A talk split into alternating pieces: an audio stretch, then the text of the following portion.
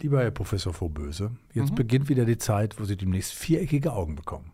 Herr Grossmann, welche Serie wird denn gerade gestreamt? Die kenne ich noch gar nicht. Ja, die, diese Serie, wo die einen Monat dauert, wo dann irgendwie äh, elf Menschen mit einem Ball gegen andere elf Menschen antreten. Ach, Sie meinen die Serie in Katar? Ja. Dem Mutterland des Fußballs. Ah, wenn Sie das so sagen. Die wundersame Welt des Sports. Der Podcast zur schönsten Nebensache der Welt.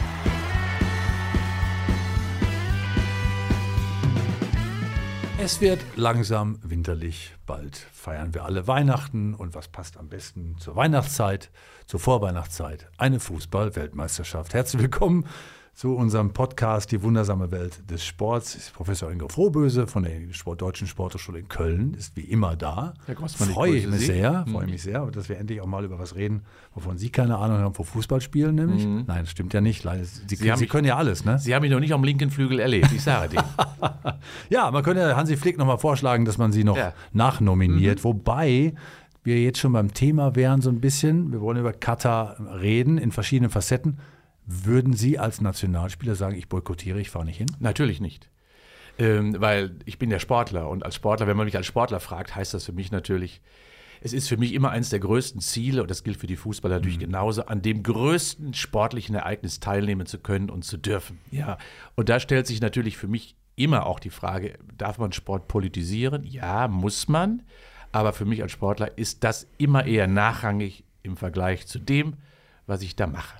So, und das ist genau, glaube ich, die Gretchenfrage, die, die man nicht beantworten kann als Außenstehender. Na klar, kann man äh, berechtigterweise Kritik daran haben, dass es die Olympischen Spiele, Weltmeisterschaften überall jetzt dahin Na vergeben klar. werden, wo es totalitäre Regime gibt oder wo Menschenrechtsfragen ähm, äh, wirklich kritisch äh, zu sehen sind. Äh, aber letztendlich der Sportler ist ja derjenige, der es am schwersten hat, weil er ja quasi in seiner Sportausübung, wenn er nicht hinfährt, auch äh, dann... Äh, Die, er kann den Sport halt nicht treiben, wenn er boykottiert. Und er muss sich ja zeigen äh, und da auch äh, wie sich generieren in diesem großen Feld des Sportmarketings. Ja, das ist ein Dilemma. Mhm. Und trotzdem wollen wir uns ein bisschen nähern diesem Thema. Ich finde das ganz schön, ähm, denn äh, diese arabische Welt, äh, auch Afrika generell, ist ja ein Kontinent, das völlig fußballverrückt ist. Äh, ausgerechnet Katar aber nicht. Mhm. Das ist schon bitter, ne? Ja, natürlich, aber das, das muss man ja auch so sehen, dass wir das in ein Land hineingegeben haben, wo Fußball gar keine besondere Rolle gespielt und gar keine auch Tradition hat. Mhm. Könnte man natürlich dann auch so ein bisschen als Trigger verstehen. Man hat es ja nach Amerika damals auch gegeben, wo Fußball ja auch keine Rolle spielt. Das muss man ja auch ganz klar sagen. Es sind immer die kläglichen Versuche des Fußballs, auch an anderen Kontinenten, möglicherweise in anderen Ländern doch wirklich ja Masse und Menge zu generieren, um mehr Attraktivität im Land zu erfahren. Aber auch das wird leider scheitern. Es wird für Katar natürlich nach innen wenig ausrichten und nach außen wenig Wirkung haben, denn auch da, dort wird keine große Mannschaft entstehen, außer mit viel Geld möglicherweise etwas zusammenzukaufen. Nein, man kann Traditionen nicht erzwingen. Und vor allen Dingen auch nicht Attraktivität erzwingen. Und das wird auch der Fußball, die Fußball-W M dort nicht erreichen. Ja, war ja schon beim Handball so. Äh, selbst äh, die hatten ja eine Handball-Nationalmannschaft, die mhm. natürlich auch mitgespielt hat bei einer W M. Aber es war natürlich so, dass sich da tatsächlich auch im Normalfeld, äh, Normalfall in äh, Katar niemand für den Handballsport so richtig interessiert. Während in anderen Ländern, jetzt zum Beispiel, wenn wir den Fußball nochmal sehen, in Nordafrika, wahnsinnig beliebter Breiten- und Zuschauersport ja. ist. Und die Leute sind heiß. Und man muss natürlich auch mal gucken, klar, die anderen afrikanischen Länder fiebern natürlich auf diese äh, W M hin und äh, freuen sich auch drauf. Ja. Und äh, man blickt natürlich von anderen Ländern dann immer anders da drauf. Da bin, also vielleicht kur- kurze Information auch nochmal dazu. Katar versucht seit vielen, vielen Jahrzehnten schon im Sport unterzukommen. Mhm. Äh, ich weiß noch, dass Joachim Krug, sehr begnadeter Kugelstoßer, neunzehnhundertachtzig, glaube ich schon, bereits nach Katar gezogen wurde, mit einem sehr attraktiven Angebot. Man hat ein Performance Center dort in Katar aufgebaut, äh, um andere Sportarten dort einzubinden, attraktiv zu machen, Sportler des Landes auszubilden. Und wenn man ehrlich ist, wo sieht man Katar im Bereich des Sports? Nicht so richtig, im Bereich des Weltsports. Aber die haben ganz viele Trainer eingekauft, sich Know-how aus Amerika eingekauft, wirklich hohe, hochkarätige Trainer dorthin gezogen, mit medizinische Einrichtungen, Diagnostikzentren, alles das ist dort gebaut. Also für Sportler ein Schlaraffenland. Output nicht groß, weil eben das Land sich dafür nicht interessiert und die Gesellschaft eben ja diese Sportler nicht hervorbringt. Und warum machen sie es? Weil sie es können, weil ja. Finanzen keine genau. Rolle spielen, so richtig äh, in dem Land. Und äh, ja, Ziel ist eben tatsächlich ein regionaler Player mit Gewicht zu werden, die Wahrnehmung mhm. zu steigern natürlich und äh, auch zu zeigen, guck mal, wir können das, ähm, auch wenn ihr uns alle dafür nicht gut findet. Aber wir kommen natürlich auf ein paar Punkte zu sprechen. Man kann nicht alles d- durchgehen hier ähm, in diesem Podcast, aber was uns wichtig war, war zum Beispiel zu, zu fragen, wie sieht es eigentlich aus für die Sportler, die da Sport mhm. treiben? Also für die Fußballer, für das, die ganze Entourage, die mit da mhm. ist. Die Bedingungen in Katar sind immer noch speziell. Erst im Sommer sollte es stattfinden. Dann hat man gesagt, das geht gar nicht. Das ist ja Wahnsinn äh, im Sommer. Es ist viel zu heiß, äh, obwohl die Stadien ja tatsächlich auch klimatisiert sind oder gekühlt werden. Äh, jetzt ist es im Winter, aber im Winter ist es auch nicht viel, viel kälter. vierzig Grad äh, gibt es draußen auch. Das heißt, die Sportler müssen damit rechnen, dass sie Hitze haben und Kühle. Geht das zusammen? Also grundsätzlich ist das ja in der Tat wirklich ein echtes Problem, denn die Sportler spielen neunzig Minuten, trainieren dann vielleicht auch nochmal in einer gekühlten Atmosphäre, aber sie leben ja auch dort. Mhm.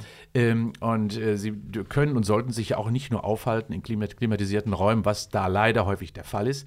Das heißt also, sie leben schon in einer sehr extremen Situation.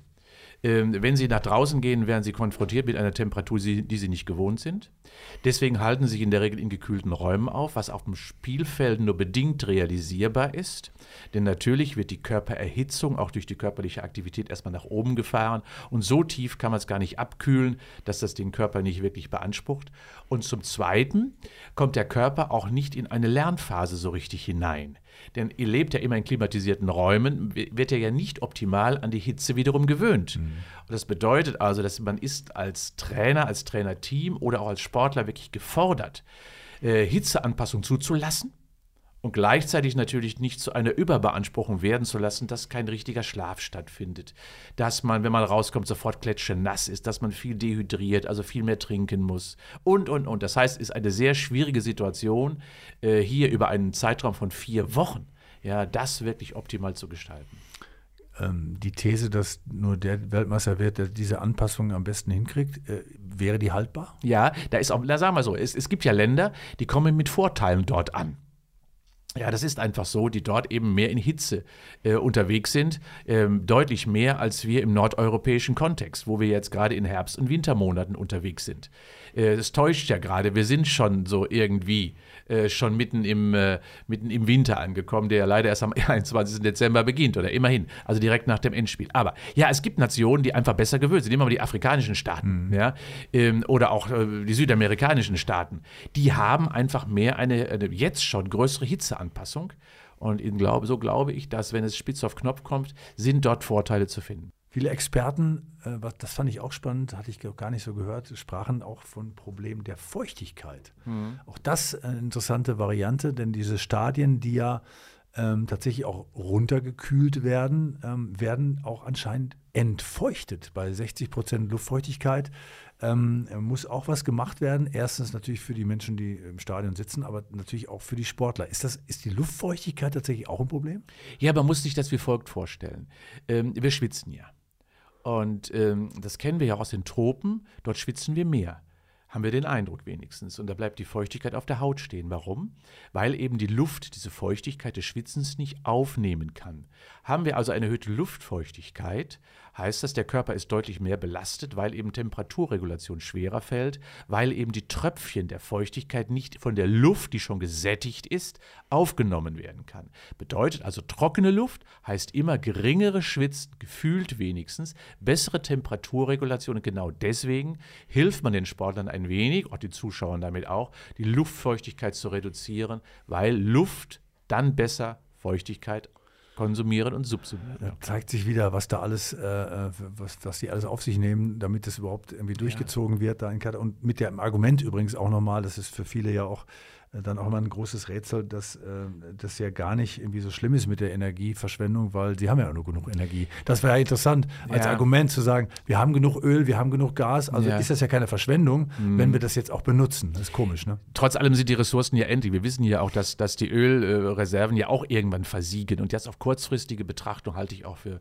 nicht gut. Und vor allen Dingen ist es ja eine globale Verschwendung, so muss man es ja betrachten. Es gibt ja Länder, die ächzen ja unter äh, der Energieproblematik aktuell und andere wiederum nicht. Und dann finde ich schon, das ist dann ein, ein zu flapsiges Wort, einfach zu sagen, nein, wir verschwenden ja nichts, wir haben ja genug. Ja, aber nur weil du zufälligerweise drauf sitzt, zufälligerweise, mehr ist das ja nicht. Ja, man muss Argumente finden, warum es ja, äh, dann doch gut ist. Das glaube ich von der Seite sowieso. Aber jetzt sind wir ähm, in dieser Konstellation. Wir, wir wissen ja jetzt, da, es wird heiß werden, es wird in Stadien gekühlt sein, äh, es wird in den äh, Unterkünften, äh, auf den Trainingsplätzen vielleicht auch so sein. Man muss sich Mühe geben, diese Anpassung hinzubekommen. Das kann man aber nicht schaffen, weil man gar nicht lange genug vor Ort sein kann. Das ist ja auch eine Problematik, die jetzt gibt. Bayern München hat die ja auch immer, wenn sie nach Katar mhm.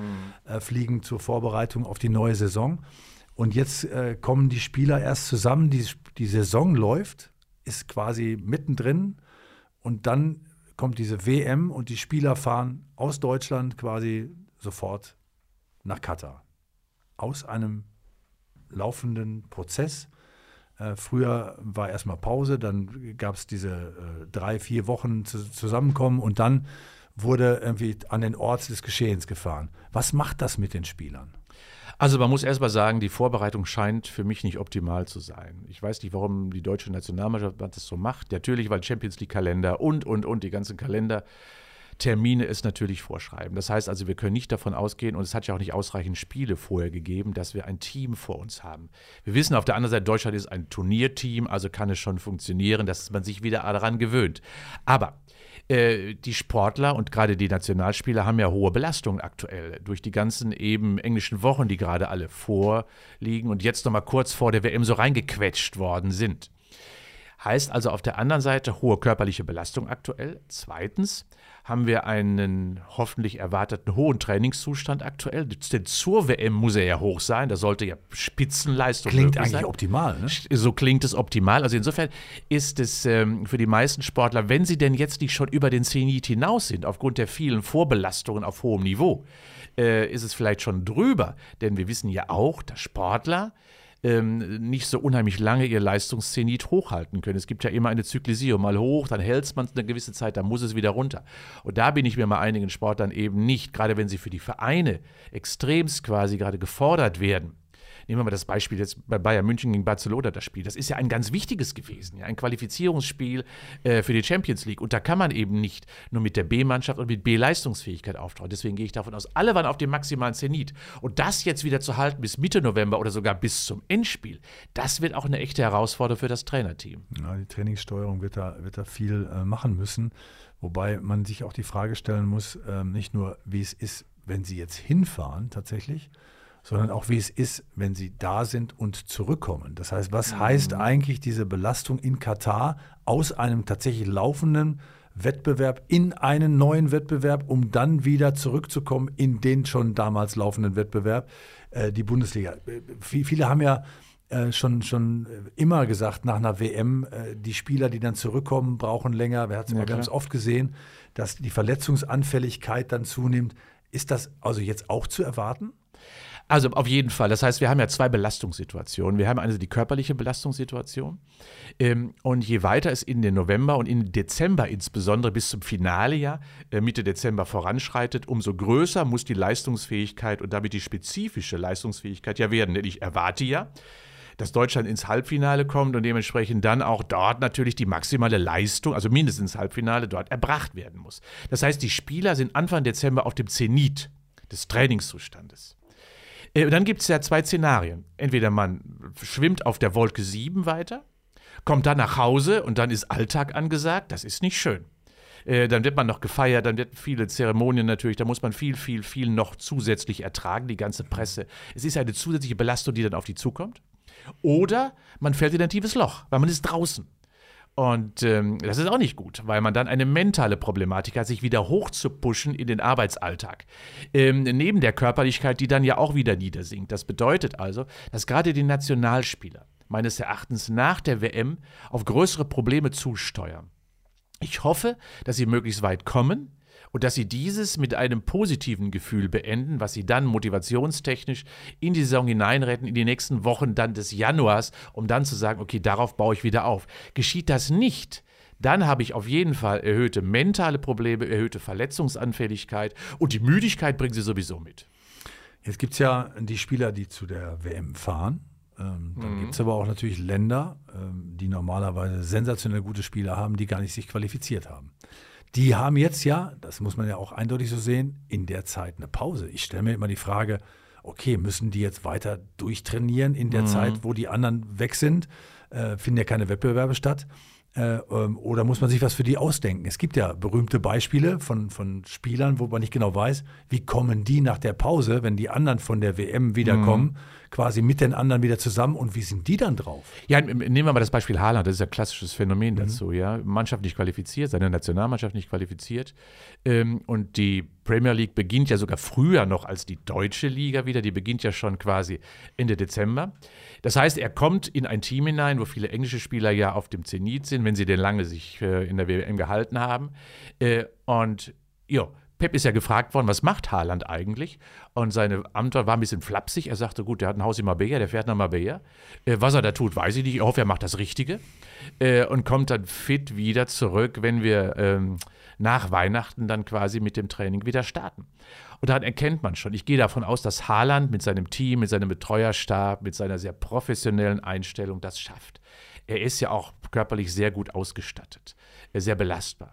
Aber ich stelle es mir vor, wie ist es bei den ganzen zwanzigjährigen, ungesteuerten, unkontrollierten Menschen und Spielern, die eben diese Führung, diese Leitung vielleicht nicht haben, die auch diese hm. ähm, ja, kognitive Kompetenz aktu- äh, aktuell noch nicht haben, dafür zu sorgen, okay, wie hält man sich diszipliniert in einem gewissen Kontext, der voller Verführungen ist. Ähm, und äh, da sehe ich das große Problem, dass eben dann eine klassische Integritä- Integration wieder von der unterschiedlichen Leistungsniveaus der Spieler echt schwierig wird. Und es hängt sehr davon ab, wie geht der individuelle Spieler in den nächsten acht bis zehn Wochen, die Pause in Deutschland ja, acht bis zehn Wochen, wie geht man eigentlich damit um?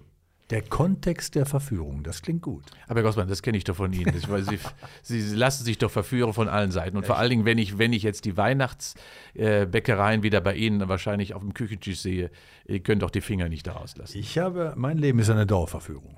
Das äh, an dieser Stelle nochmal gesagt. Ähm, aber wenn Sie das so erzählen und wir darüber reden, wird mir immer klarer, das kann doch gar nicht gehen alles. Na, sagen wir so, ähm, dass ich glaube, die ganzen unterschiedlichen Organisationen, die im Fußball dort versuchen, ja zu ihrem, zu ihrer Bedeutung zu kommen, die UEFA, die FIFA, die äh, Champions League, die Ligen zu Hause und so weiter und so fort, das passt nicht zueinander, weil alle haben ihre Ansprüche, ähm, natürlich alles optimal durchzuführen und das auf Kosten der Spieler. Und das geht natürlich schief, weil ich habe schon ein wenig Angst äh, um die, gerade um die Nationalspieler, was Verletzungsanfälligkeit betrifft. Ähm, und ich glaube, dass gerade in der zweiten Saison schon jene Vereine äh, Vorteile haben können, die sehr konsequent daran gehen, die wirklich sich nicht irritieren lassen äh, von, von der Pause, die jetzt so unheimlich lang ist. Nein, die eine strikte, und es ist ja Berufssportler, mhm. die auch hier weiterhin eine strikte Trainingsplanung vollziehen und das eben sehr konzentriert. Und dann, vielleicht ist das die gute Antwort auch, hat man vielleicht sogar Vorteile. Man kann sich in den nächsten acht bis zehn Wochen sogar einige Vorteile besorgen gegenüber jenen Mannschaften, die sehr stark durch Nationalspieler geprägt sind, die das eben nicht können. Und so könnte man sich vorstellen, dass gerade eben der Aufbau, der Leistungsaufbau jetzt noch einmal neu angegangen wird. Vielleicht von jenen Mannschaften, die in der ersten Hälfte der Bundesliga erkannt haben, hm, wir stehen nicht da, wo wir sind, wir haben da unsere Defizite und jetzt genau daran arbeitet. Aber das ist jetzt Konsequenz voraus. Und das ist nicht so einfach. Haben eigentlich, was diese Steuerung angeht, ältere Spieler ein Vorteil, weil sie, weil sie wissen, wie man mit solchen Belastungen umgeht, aus ihrer Erfahrung her. Mhm. Wir wissen ja, die deutsche Fußballnationalmannschaft wird ja nicht nur aus äh, jungen äh, Hüpfern bestehen, die teilweise ja nur neunzehn, zwanzig Jahre alt sind, sondern tatsächlich auch aus Routiniers, so sagt man ja immer so ja. schön. Äh, gibt es da vielleicht einen gewissen Vorteil sogar? Ja, ähm, nicht umsonst gibt es ja mittlerweile auch Teams in den jeweiligen Ligen, auch bei der Nationalmannschaft, die sehr sensibel und individuell mit den jeweiligen Spielern umgehen. Und junge Spieler müssen anders behandelt werden mhm. und handeln auch in der Regel anders als ältere Spieler, die auch einen Erfahrungsschatz haben. Und nehmen wir mal, ich nehme mal so einen Spieler wie Reus oder was, ja, der ja sehr sensibel auf seine Fähigkeiten überhaupt immer achten muss, weil er ja eben so filigran ist und immer auch wieder verletzt ist, wenn es zu Höhepunkten kommt, weil Überbelastungen drohen. Und da muss man ja ganz anders mit rangehen in der Wettkampfsituation und vor allen Dingen auch in der Nachsituation als mit jungen Spielern, die ja noch unverbraucht erscheinen und die vielleicht stellenweise größere Belastung auch tolerieren können. Ja, die ja nur wie Duracell so unterwegs sind, ja, weil sie Energie haben ohne Ende. Ja, ähm, je älter wir werden, umso mehr Regenerationszeiten, haben wir ja auch schon mal drüber gesprochen, brauchen wir einfach. Und ähm, das Glück ist eben, dass ältere Spieler, wenn sie denn darauf achten, ja aufgrund ihrer Erfahrung besser damit umgehen können. Wird eigentlich so eine, ähm, so eine Fußball-Weltmeisterschaft, die ja viel diskutiert wird wegen ihrer Problematiken, also auf der einen politischen Seite, auf der anderen natürlich auf der sportlichen Seite, ein paar Sachen haben wir jetzt angesprochen, ähm, jetzt auch wissenschaftlich beguckt? Also mhm. gibt es wie an der Sporthochschule Köln Menschen, die sagen, ja, das ist so eine spezielle Situation, da können wir tatsächlich Lehren draus ziehen für zukünftige Prozesse? Ja, es ist, ist in der Tat so, dass eine ganze Reihe, und ich habe das ja vorhin auch schon mal gesagt, dass äh, große Diagnostikzentren in Katar sich wiederfinden. Und dort gibt es natürlich auch eine ganze Reihe enge Absprachen eben mit den Betreuerstäben der jeweiligen Nationalmannschaften. In Deutschland ist das der Fall, weil natürlich auch äh, dringend, und da ist Deutschland der Herausforderung, herausragend mit dem medizinischen Team auch aufgestellt, äh, dort auch während des Turniers Informationen benötigt werden, wie geht man jetzt eigentlich weiter? Und man lernt ja auch innerhalb des Turniers, was mache ich denn jetzt besser? Und äh, wir kennen das. Natürlich auch, haben wir Erfahrung von der Wissenschaft ja auch aus extremeren Belastungssituationen. Wir haben ja auch, wir begleiten ja immer zum Beispiel auch den Ironman auf Hawaii, mhm. äh, wo man, es ist ja auch eine Extremsituation, um bestimmte Datensätze einfach bezogen auf Hitze und Belastbarkeit zu generieren. Und das Gleiche gibt es eben aus anderen ähm, ja, kulturellen Gegebenheiten einfach auch, die einfach ja spezifische Handlungsanleitungen einfach erfordern. Ja, wissenschaftlich wird das immer begleitet, weil ähm, der Sport ist wissenschaftlich. wissenschaftlich geworden. Gut, dass Sie es nochmal erwähnt haben mit dem Ironman äh, jetzt, weil es gibt ja tatsächlich auch immer wieder Sportarten, die auch extrem Belastungssituationen mhm. haben, die aber eher punktuell ablaufen bei einem Wettkampf äh, und nicht äh, tatsächlich äh, mit vor Ort sein, vier Wochen und dann mehreren Spielen bis, zu, bis, zu, äh, bis zum Endspiel sind es ja dann tatsächlich einige Wettbewerbe, die man dann ja, ja. zu bestreiten hat. Ähm, Trotz allem sind die Triathleten, die richtig professionellen, die sind ja vier bis sechs Wochen vorher auf Hawaii. Mhm. Ähm, genau aus dem Grunde, äh, um sich eben vorzubereiten auf diesen einen Wettkampftag. Ja, die akklimatisieren sich, die lernen quasi auch die Umgebung besser kennen. Und das findet ja hier gar nicht statt. Das heißt also, die ganze Vorbereitung findet ja aktuell noch in Europa statt. Und das ist eben anders als dort. Mhm. Da ist der Mannschaftssport dann aber bevorteilt, weil ich glaube eher, dass es ja dazu kommt, dass da der eine oder andere doch, doch nochmal aufgefangen wird durch die, Geme- ja. durch die Gemeinschaft, ja. die es da gibt. Der Einzelsportler ist natürlich nur der Einzelne, der da sein, seine Leistung bringen kann.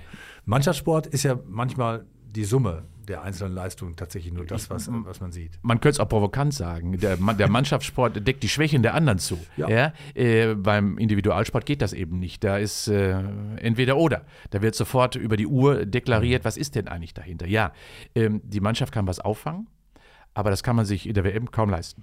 Gehen wir äh, aber auch noch mal ein bisschen rein in das Detail. Also mhm. wenn wir jetzt über die äh, Verantwortung äh, reden, die der Betreuerstab, das ganze Umfeld für den sportlichen ähm, Erfolg haben, die, der vielleicht in Katar natürlich dann auch äh, gewollt ist. Völlig klar, jede Mannschaft fährt dahin, um so weit wie möglich zu kommen. Dann muss man auf viele Dinge achten. Wir haben die Hitze angesprochen, wir haben die Kälte angesprochen, diesen Wechsel, wir haben die Belastung angesprochen, wir haben diese kurze Vorbereitungszeit angesprochen. Mhm. Und dann gibt es natürlich auch nochmal die Frage nach Ernährung. Natürlich. Ja, das stimmt äh, natürlich. Mhm. Viele nehmen natürlich ihre eigenen Ernährungsprozesse äh, dann auch mit, haben ihre eigenen Köche vielleicht, aber gibt es da eine spezielle Situation, die man sich vorstellen kann, die da auch leistungslimitierend oder leistungsfördernd sein kann? Ja, ähm, nun ist ja Katar natürlich ein internationales äh, Restaurant. ja, würde ich mal sagen, paar Schlaraffenland. Dort ist ja alles zu finden. Aber dennoch, und das ist auch richtig so, nimmt die Nationalmannschaft natürlich ihre mhm. eine Köche mit und auch die Küche, auch Ernährungsberatung ist ja mit dabei. Das ist auch wichtig. Ähm, ich glaube, diese extreme Situation setzt erstmal voraus, aufgrund dessen, da ich davon ausgehe, es wird viel geschwitzt, dass wir erst einmal äh, den Wasserhaushalt immer wunderbar optimal regulieren. Ich muss auf den Mineralhaushalt achten. Mhm. Ähm, das vielleicht auch nochmal für, für Sportler da draußen. Ähm, ungefähr äh, eine Stunde Training braucht ungefähr ein Liter Wasser. Und äh, wenn ich das so mit einem halben Teelöffel Salz immer ergänze, aufgrund des vielen Schwitzens, bin ich an sich ganz safe, wenn ich das trinke, weil ähm, ich dann eben nicht verliere und oder etwas natürlich verliere, aber gleichzeitig wieder substituiere. Und das muss kontrolliert werden. Das heißt, ich würde immer die Sportler zum Beispiel nach dem Training auf die Waage stellen und schaue vorher und nachher, um zu schauen, wie viel Wasserverlust hast du eigentlich gehabt. Und dementsprechend dann sofort kompensieren, weil Wasser ist eben ganz wichtig. Und dann bedeutet das, ja, wir brauchen unsere eigene gewohnte Ernährung dort einfach, denn das, was wir auch nicht brauchen, neben dem Wetter und den ganzen Beanspruchen des Wetters, dass wir dann noch uns an, an andere lokolische Genüsse plötzlich gewöhnen. Nein, wir brauchen eine optimale, ja, europäische Versorgung dort, die man zwar in den Restaurants findet, aber die doch anders ist als bei uns. Und dementsprechend weiß ich auch, dass vieles von zu Hause mitgenommen wird. Und man sich nicht nur darauf verlässt, es dort zu bekommen. Nein, äh, man nimmt was mit, genau um das eben zu garantieren. Wir brauchen dringend eine relative Normalität im Bereich der Ernährung. Gott, wir haben früher auch immer den Filterkaffee mit nach Spanien genommen, weil der nicht schmeckte, der Kaffee damals. Das habe ich, ja, das habe ich mir gedacht, ja. Oder, oder, äh, oder, oder es war dann in der Scheibe geschrieben, deutscher Kaffee. Dann, dann konnte man sich darauf verlassen, da war man deutscher richtig. Filterkaffee stand deutscher Filterkaffee. Natürlich, stand das war das Wichtige. Genau. Ja, aber das nur am Rande äh, eine Geschichte, die, die sowieso schon immer gab, dass man äh, kulturell das mitgenommen hat, in diesem Fall natürlich logischerweise, weil man die professionellen Aspekte da ja. mit, äh, äh, Trinken haben wir angesprochen, klar. Ja, Flüssigkeit ist ganz wichtig in dieser Zeit. Aber jetzt, äh, jetzt waren wir schon bei, bei der Ernährung und bei der, bei der Rhythmisierung ja. dieser, dieser ganzen äh, Mission Katar. Wenn wir über Training nachdenken, mhm. spielt dann tatsächlich auch eine Rolle, welche Tageszeit wir da haben, wie das gerade aussieht, wie muss man das rhythmisieren? Ja, Herr Grossmann, das, das Problem ist, das finde ich überhaupt heute, aktuell so grundsätzlich, dass ähm, Leistung immer abgefordert wird, wenn Fernseher es will. Mhm. Ähm, und äh, insofern ist es so nicht der richtige Zeitpunkt, nicht der optimale Zeitpunkt für die menschliche Leistungsfähigkeit. Der hat ja Biorhythmen. Das kann man ein wenig verschieben. Und wir haben, wenn man die Spielpläne sieht, ist es ja auch ein wenig, zum Glück ja noch von der, von der Uhrzeit relativ europäisch. Man, ich glaube, die haben zwei Stunden Unterschied, das ist nicht so schlimm. Das bekommt man noch ganz gut hin, aber zwei Stunden kann für Leistung schon ganz schön viel sein. Ob ich um acht Uhr abends spiele oder um zweiundzwanzig Uhr abends spiele, ist das schon ein Unterschied, wenn man das mal auf Europa, auf Deutschland, auf die Heimat überträgt. Mhm. Und äh, da muss man sich dran gewöhnen. Das heißt also, es sollte dann schon genau von Hansi Flick und seinem Team zu Uhrzeiten dann auch trainiert werden, die ein wenig vorbereiten auf die Spielzeit, was sie auch tun werden. Ähm, das ist zum Glück, gerade auch in den Abendstunden, ja auch immer dadurch gewährleistet, dass dann immer, oder es ist gewährleistet, immer etwas kühler ist, nicht mehr so ganz warm, weil wir wissen ja, in Wüstenländern kühlt es ja auch relativ schnell ab abends. Aber ähm, Rhythmik und gerade Abfordern von Leistung und insbesondere dann in einem Turnier, wenn man ja auch schon mal zu ungewohnteren Zeiten wieder spielen muss, setzt einfach eine hohe Anpassungsfähigkeit des Körpers voraus. Das muss getrainiert, das muss geübt werden. Und dann erkennt man schon die Schwierigkeit, die dieses Trainerteam alle hat. Ja? Äh, Klima, Uhrzeit, ungewohntes Ernährungsverhalten, die Hitze, die Kälte, das nicht eingespielt sein. Also das ist schon ein Managementsystem, was da gefordert ist, was äh, echt schwierig ist. Nun könnte man auch sagen, cool, da haben Sie lange genug Zeit gehabt, sich darauf vorzubereiten, weil ja. äh, Sie wissen ja schon ein bisschen länger, äh, wie, wie mhm. da, was da passiert. Aber der, der Fakt, wie die einzelnen Spieler auf diese Dauerbelastung vorher reagieren und dann auf die kurzfristige ja. äh, Reise nach Katar, um da eine ganze W M zu spielen, das werden tatsächlich auch viele erst merken, wenn sie da sind, glaube ich. Ne? Ja, das, das, das ist einfach, da kann man sich nicht vorbereiten, außer man hat es mal ausprobiert. Ähm, und dann weiß man, also ich bin mir sicher, dass sich innerhalb des Kaders Äh, plötzlich Dinge ergeben, von denen Hansi Flick heute noch nicht äh, gedacht hat.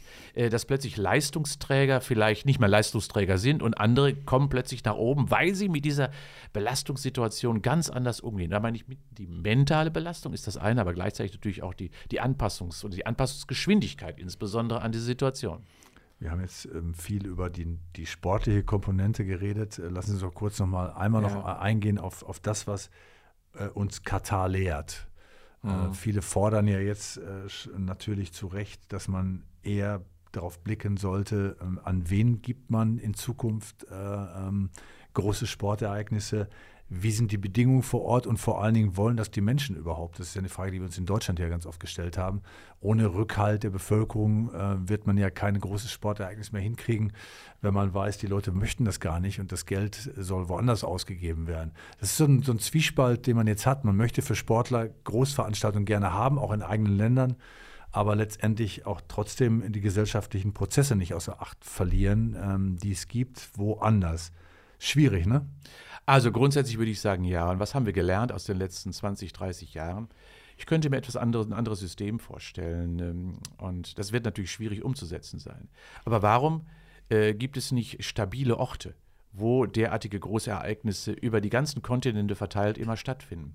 Das bedeutet also, dass äh, die Großereignisse einfach verteilt werden und dann immer zu einem bestimmten Zeitfenster in einem regelmäßigen Rhythmus immer am gleichen Ort stattfinden, auf den man sich vorbereiten kann.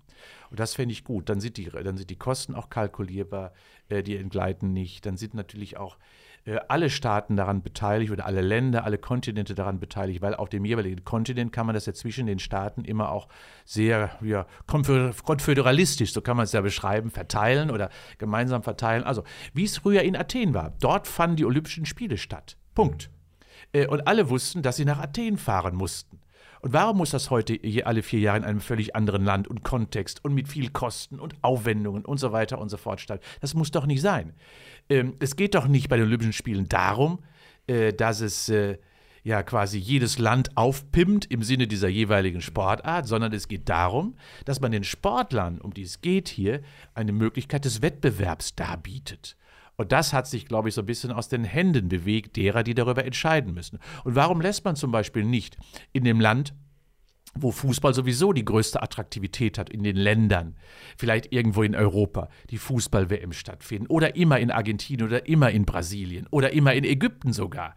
Auch das kann man sich ja vorstellen, ein großes Fußballland. Und warum lässt man beispielsweise nicht die Handball-W M immer vielleicht in Spanien stattfinden oder eben und, und, und. Da gibt es ja viele, viele Beispiele. Und diese Stabilität äh, und Sicherheit und damit auch die Kostenstabilität könnte ein Motiv sein, mal darüber nachzudenken, eben nicht Rotation, sondern einfach ja doch äh, immer klare Zuordnung zu definieren. Da muss sich nur einer trauen, das zu tun. Und ich würde an dieser Stelle vorschlagen, was meinen Sie, was jetzt kommt? Ich habe keine Ahnung. Rotieren wir beide jetzt? Nein, das Endspiel dieser Fußball-Weltmeisterschaft findet natürlich immer in Dortmund statt. Ach, Herr Grossmann, wir also beide als Schwarz-Gelbe. Ja. ja. Bin, ich bin einfach gestrickt, ne? Ich aber auch. Ja. Ich, bin, ich bin so geboren und bin immer schwarz-gelb. Dankeschön. Bis bald.